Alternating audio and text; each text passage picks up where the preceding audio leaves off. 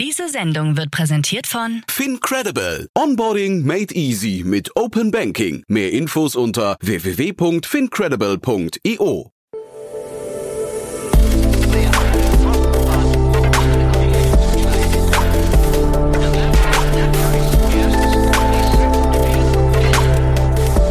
Startup Insider Daily. Interview. Herzlich willkommen zu Startup Insider Daily. Mein Name ist Jan Thomas und heute geht's mal wieder um den Chemiebereich. Nicht zum ersten Mal bei uns zu Gast und wahrscheinlich auch nicht zum letzten Mal ist Christian Vollmann, der CEO von C1, also Carbon One. Wir sprechen heute vor dem Hintergrund einer neuen Produktionsstätte, die das Unternehmen aufbaut und wir sprechen vor dem Hintergrund einer wirklich sehr beachtlichen Fördermittelzusage über 10,4 Millionen Euro. Also zwei tolle Meilensteine, zwei Ausrufezeichen für die Szene. Alle Details dazu jetzt, wie gesagt, mit Christian Vollmann, dem CEO von C1. Werbung. Sei dabei beim HTGF Family Day am 11. und 12. Juni in der Station Berlin. Für zwei Tage voller Inspiration und Business. Tauche ein in ein einzigartiges Netzwerkerlebnis mit bis zu 1500 Teilnehmenden. Erkunde das innovative Seed- und Later-Stage-Portfolio des Hightech Gründerfonds. Lass dich vom vielseitigen Programm inspirieren und knüpfe wertvolle Kontakte. Sichere dir jetzt dein Ticket. Mehr Informationen findest du unter www.family-day-htgf startup.de. Startup Insider Daily. Interview. Sehr schön, ja, ich freue mich. Christian Vollmann ist wieder hier, CEO von C1. Hi Christian. Hallo Jan. Toll, dass wir wieder sprechen. Wir hatten ja jetzt schon ein paar Mal das Vergnügen und vielleicht für die, die es noch nicht gehört haben, erklär kurz, was ihr macht und dann steigen wir ein in die News von heute, ne? Ja, wir äh, revolutionieren die Methanolproduktion mit dem Ziel, das äh, günstigste grüne Methanol der Welt herzustellen. Mit grünem Methanol lässt sich äh, zum Beispiel die Containerschifffahrt defossilisieren, aber auch die chemische Produktion von allen möglichen kohlenstoffbasierten Produkten ähm, grün machen. Mhm. Du warst ja auch beim Philipp Westermeier, habe ich äh, gehört, habe ich einen, einen, tollen Podcast mit dir gehört. Vielleicht nochmal in der ganz kurzen Zusammenfassung, wer dann tiefer einsteigen möchte, kann da nochmal reinhören. Aber wie kommt jemand wie du dazu, sich mit äh, Chemie zu beschäftigen? Ja, ganz, also getrieben von dem Purpose. Ja, ich ähm, habe ja zuvor schon ein paar digitale Unternehmen erfolgreich aufgebaut und habe mich dann aber gefragt, was jetzt für mich so der der nächste Schritt ist und wo ich mithelfen kann, die Energiewende, die wir vor uns haben, zu gestalten. Habe mich damit beschäftigt und dann relativ schnell gemerkt, dass man als Digitalunternehmer nicht so viel beitragen kann und habe dann entschlossen, mich weniger als Digitalunternehmer zu sehen, sondern einfach als Kaufmann, Unternehmer, der ähm, Wissenschaftlern und, und Ingenieuren dabei helfen kann, ihre Innovation an den quasi also zu skalieren und zu kommerzialisieren und dafür Investorengelder einzusammeln. Und das ist jetzt die Rolle, die ich eingenommen habe als Vorstand von C1 eben zusammen mit einem wissenschaftlichen Team, äh, die ja hier eine super neue Technologie entwickelt haben,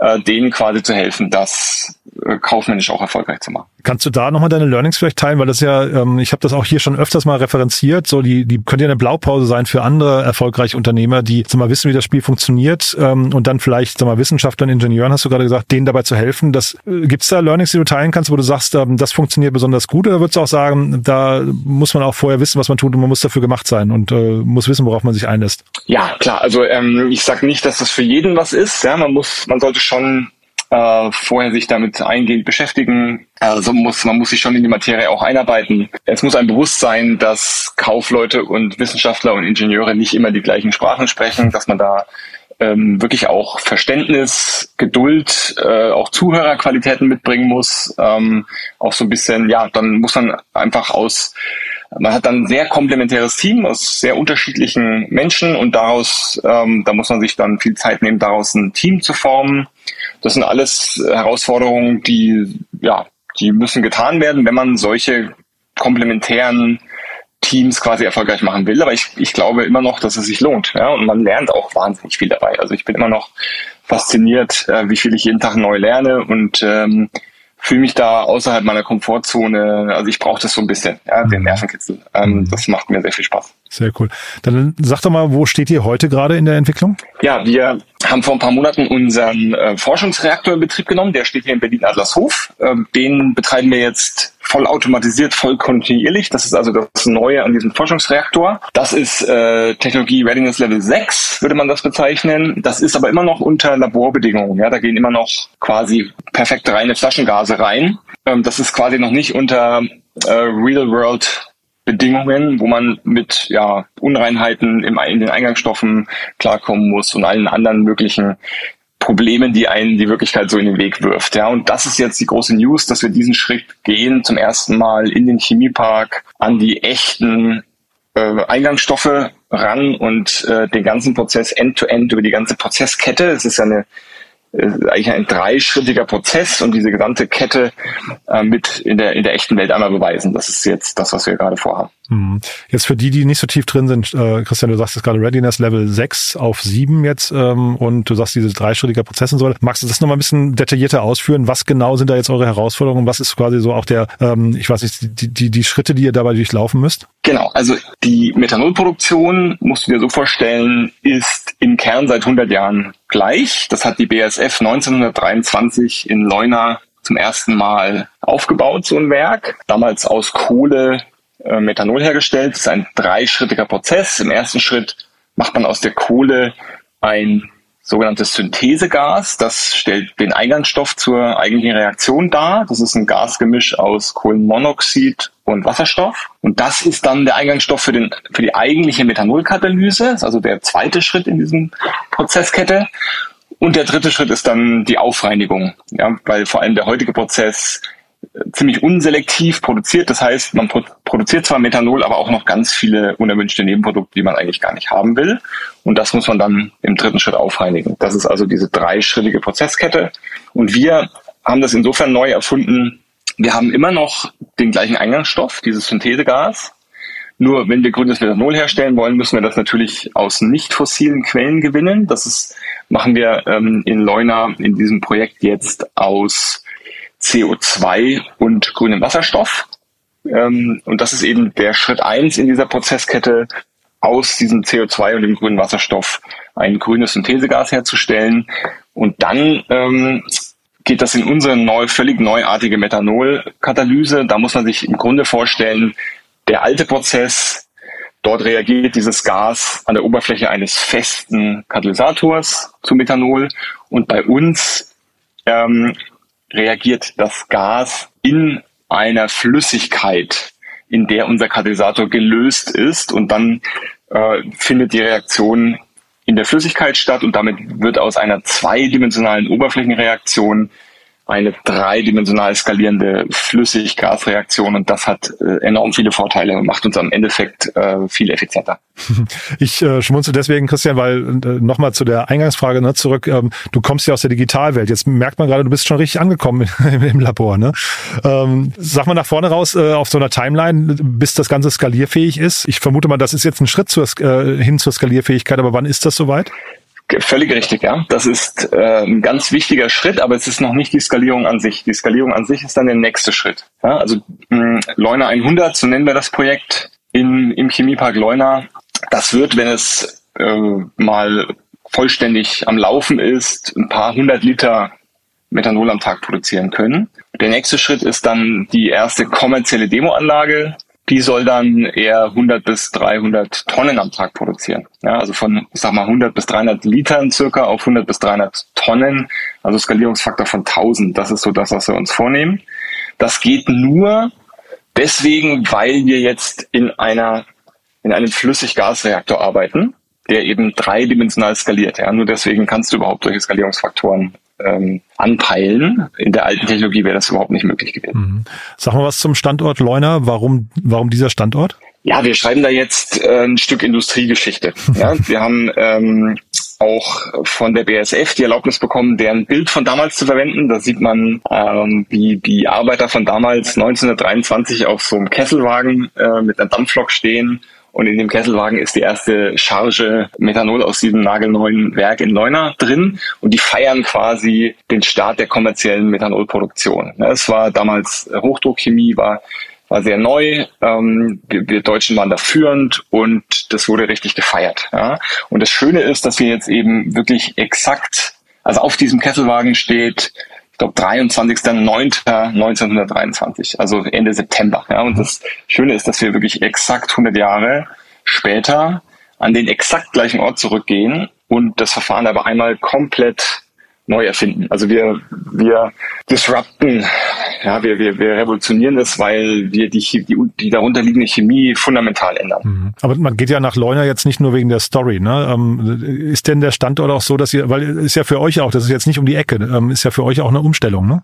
Naja, also Leuna hat schon noch weitere Vorteile außer diese Geschichte. Ja? Ähm, du kannst in Berlin so eine Anlage nicht bauen. Ne? Berlin hat keinen Chemiepark. Ähm, da wohnen auch zu viele Leute in Berlin. Das heißt, äh, wenn du dich mal umguckst, ne, es gibt Chemieparks in, in Bitterfeld, in, in Leuna, in ähm, Schwedt und Schwarze Pumpe, aber die sind, ja, die sind eigentlich alle so circa 120 bis 150 Kilometer von Berlin entfernt. Also mhm. äh, Leuna ist nicht weit, ne, man kommt da auch halbwegs gut hin, in der Nähe von Halle. Ähm, und äh, es ist eben alles dort vor Ort vorhanden. Wir haben die richtigen Partner. Wir setzen sowas ja nicht alleine um sondern wir haben äh, Partner in diesem Forschungskonsortium. Das ist Fraunhofer, das ist DBI und das ist die TU Berlin und mit denen zusammen setzen wir das um. Wir haben dort die Eingangsstoffe, die wir brauchen. Also es gibt eine grüne Wasserstoffpipeline, es gibt eine CO2-Emission, äh, wo das CO2 herkommt. Ja, das heißt, du hast halt die, die Zutaten, die du brauchst.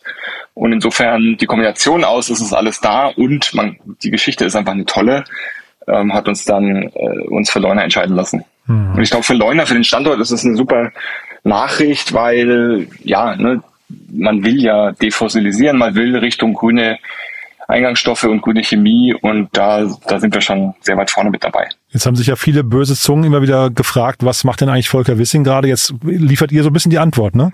Ja, also das ist, ähm, wir haben uns beworben auf ein, ähm, die Förderrichtlinie regenerative Kraftstoffe im Bundesverkehrsministerium und ähm, du musst es mal so sehen, ne? Im, es gibt einfach Sektoren, da brauchen wir alternative Kraftstoffe, weil man die nicht elektrifizieren kann zumindest nicht auf absehbare Zeit. Ja. Und dazu gehört eben ganz vorne zum einen die Containerschifffahrt, weil dort eben unglaublich weite Strecken mit unglaublichem äh, Transportgewicht zurückgelegt werden müssen und die Langstreckenluftfahrt. Ja, weil dort äh, Gewicht in der Luftfahrt natürlich äh, sehr, sehr wichtig ist. Diese beiden Sektoren kannst du mit, mit Batterien derzeit nicht elektrifizieren, weil die Flugzeuge würden zu schwer, um überhaupt abzuheben und die Schiffe ähnlich, ja, die würden, die würden wahrscheinlich untergehen. Ähm, die, also das funktioniert einfach nicht. Und die Energiedichte ist nicht hoch genug und in diesen Sektoren macht es dann eben sehr viel Sinn, dass wir uns alternative Treibstoffe anschauen, weil wir müssen ja auch diese, wir müssen ja alle Sektoren Richtung Net Zero bekommen. Ja? Wir können nicht nur die, uns die Sektoren vornehmen, wo wir eine Lösung haben. Wir müssen, wir müssen auch äh, forschen an die Sektoren ran, äh, die schwieriger sind, die sogenannten Hard-to-Abate-Sektoren. Und da, das ist der Grund, warum das Verkehrsministerium das hier fördert, weil es geht um grüne Schifffahrt und grüne Luftfahrt. 10,4 Millionen Euro ist eine stattliche Summe, finde ich. Ne? Christian, war das, war das schwierig, das zu bekommen? Also ist das dann, du sagst, ihr habt euch beworben, aber ist das dann äh, so sag mal, administrativ, bürokratisch ein hoher Aufwand? Ja, das war sehr viel Arbeit. Ja, das hat der äh, mein Mitgründer äh, Christoph Zehe, der bei euch ja auch schon mal im Podcast ja. war, äh, federführend ähm, geleitet und hat da extrem viel Arbeit ähm, und Herzblut reingesteckt. Wir haben uns schon im September letzten Jahres beworben. Ähm, der Nachteil an diesem Programm ist so ein bisschen, dass man eben auch erst loslegen kann, wenn man den finalen Bewilligungsbescheid in der Hand hält. Vorher, alles, was man vorher bestellt hat, bekommt man nicht erstattet. Ähm, und das wiederum macht dich natürlich langsamer. Ja, das wollten wir als Startup nicht, sage ich mal, nicht akzeptieren und haben gesagt, okay, die, wir analysieren mal den kritischen Pfad in diesem Projekt und überlegen uns, welche Teile müsste man denn schon sehr frühzeitig bestellen, weil sie lange Lieferzeiten haben und haben dann gesehen, okay, unsere Methanol-Katalyseeinheit müsste man quasi aus dem Förderrichtlinie rausnehmen und sie einfach selbst als C1 bestellen, weil man sonst zehn bis elf Monate Zeit verlieren würde. Ja. Mhm. Und das haben wir gemacht. Das heißt, die Fördersumme könnte sogar noch höher sein, hätten wir das nicht getan. Aber wir haben uns entschieden, da ähm, auf einen Teil dieser Fördersumme zu verzichten und dafür zehn bis elf Monate schneller zu sein. Das sind eben genau diese Sachen, die du als Start-up machen kannst, aber als etablierte Forschungseinrichtung ähm, ist das ist das schwieriger, ne? weil das ist ja so ein bisschen der unser unser Ansatz oder auch unser unser ganz klares Ziel, dass wir da absolute Cutting-Edge Science verbinden mit dem Startup-Ansatz, Schnelligkeit, schnelle Umsetzung, Agilität und äh, Ergebnisse. Ja? Äh, das äh, zu verbinden ist so ein bisschen unser unser Ansatz. Ne? Das hat natürlich Grenzen. Ja? Du, bei einer Chemieanlage kannst du äh, da kannst du nicht zu viele ähm, Corners cutten, ähm, weil du natürlich Sicherheitsthemen hast, Genehmigungsthemen hast. Na, aber da, wo das möglich ist, mit dem Beispiel, das ich gerade genannt habe, da tun wir das dann auch gerne. Mhm. Vielleicht nochmal dein Blick als ähm, wir, Digitalunternehmer. Du hast viele Finanzierungsrunden abgeschlossen. Jetzt auch mit, mit C1 habt ihr schon welche abgeschlossen. Jetzt das Förderprogramm. Wenn du das mal gegenüberstellst, das ist ja, also ich will jetzt nicht sagen geschenktes Geld, aber man verwässert zumindest nicht. Ne? Es gibt keine, keine Dilution. Genau, das ist sogenannte Non-Dilutive Grant, also ähm, wirklich ein, eine nicht rückzahlbare Förderung. Ähm, ich glaube, das Verhältnis ist ein sehr gesundes. Wir haben jetzt in Summe 13,7 Millionen Euro privates Kapital eingesammelt und jetzt haben wir mit diesem Förderantrag 10,4 Millionen öffentliches Geld mobilisiert. Wir haben auch noch ein paar kleinere ähm, Fördermittel schon eingeworben. Also wir haben jetzt in Summe schon ähm, knapp 12 Millionen ähm, öffentlich mobilisiert. Und ich glaube, dieses Verhältnis ähm, quasi circa 40, 60, 40 Prozent öffentlich, 60 Prozent privat, das ist ein, das ist ein relativ gesundes äh, Verhältnis im, im Tech, Cleantech-Bereich. Mhm. Ja, ähm, ganz, du musst sehen, das sind wirklich sehr bahnbrechende, grundlegende Innovationen, die du wirklich aus dem Labor über ähm, die, ähm, die Entwicklung und dann eben in die Skalierung kriegen musst, das ganz ohne öffentliche Förderung ist das sehr, sehr schwierig. Ja. Und ich muss auch, ich muss auch zugeben, der nächste Schritt wird, wird noch schwieriger. Ja, ist, äh, weil nämlich so eine, die erste kommerzielle Demoanlage wird natürlich, habe ich ja schon angedeutet, vom Output her Faktor 1000. Ja, Gott sei Dank ist es von den Kosten nicht, nicht Faktor 1000, ähm, mhm. aber so Faktor 10 musst du schon rechnen und ähm, von den Kosten und das ist dann natürlich nochmal ein deutlich dickeres Brett. Dafür suchen wir auch aktuell schon ähm, Partner. Also wir denken schon wieder ähm, den nächsten Schritt natürlich an und arbeiten auch schon dran, quasi die erste kommerzielle Demonstrationsanlage zu bauen. Da suchen wir ähm, Industriepartner, mit denen wir das äh, tun können und wollen uns dann natürlich auch wieder auf öffentliche Förderprogramme bewerben. Da gibt es zum Beispiel auf EU-Ebene dann, dann Programme, die, die gut passen können. Und da höre ich jetzt raus, Christian, dass die nächste Runde, also dass man die jetzt schon vorbereiten muss, weil sie auch größer werden muss, dann zwangsläufig. Ne? Das klingt nach so einer, weiß nicht, 30, 40, 50 Millionen Runde, oder? Ja, du musst unterscheiden zwischen Finanzierungsrunde der Firma und äh, wie finanziere ich diese Anlage. Mhm.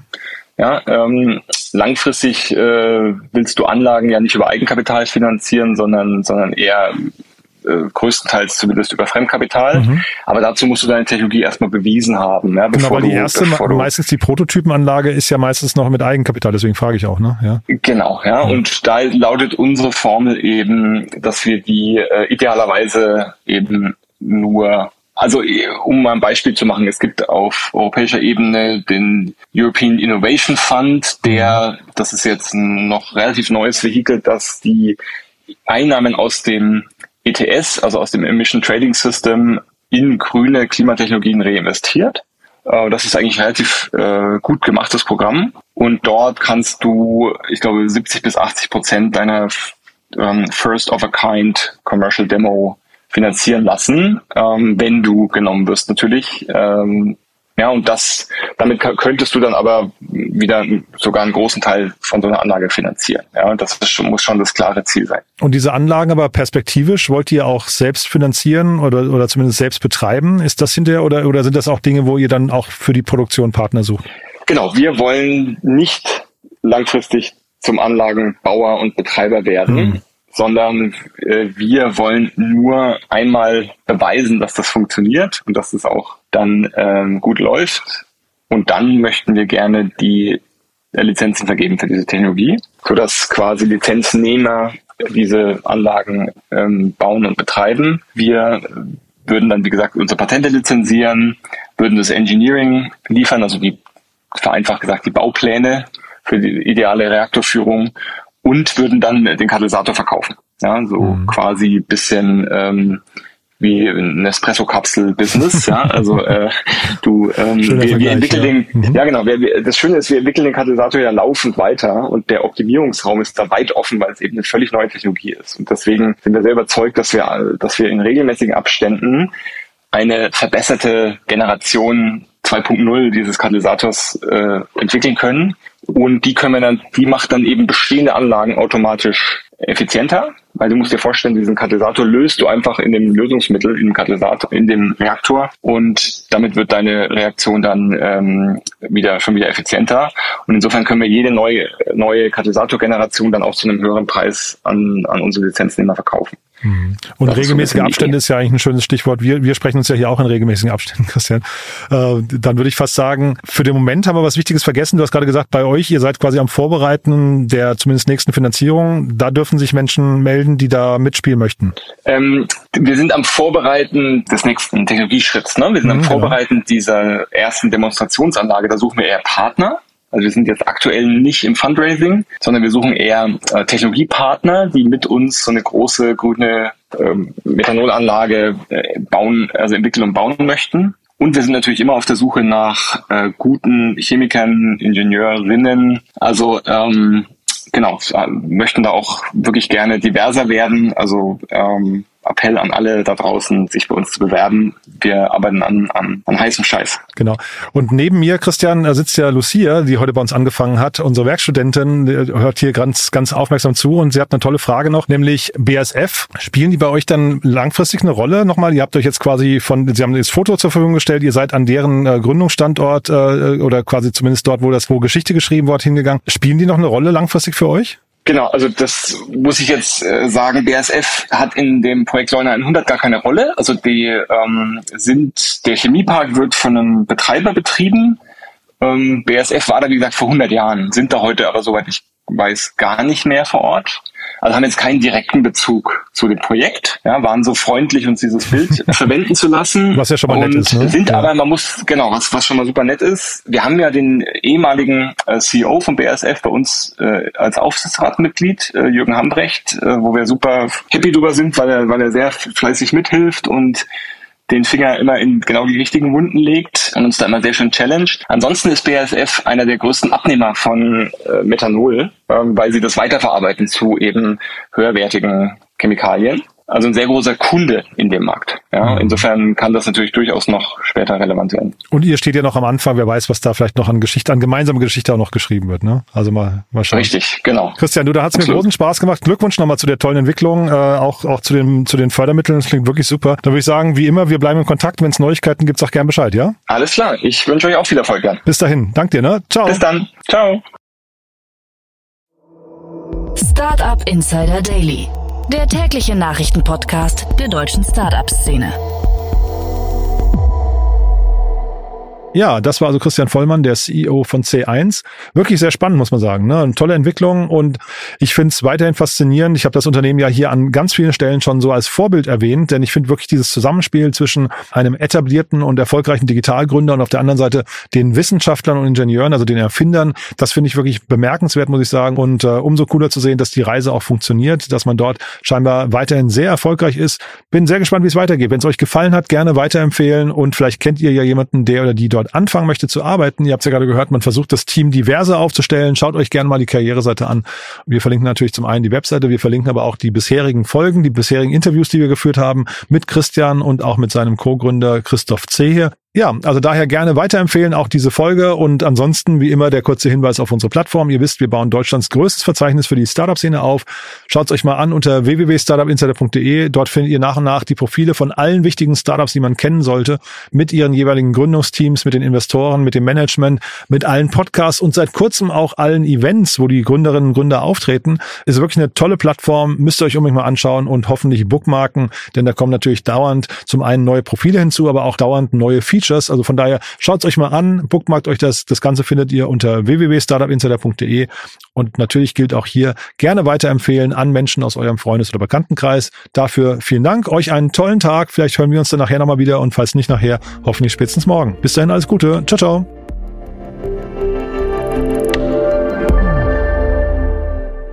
Diese Sendung wurde präsentiert von Fincredible. Onboarding made easy mit Open Banking. Mehr Infos unter www.fincredible.io.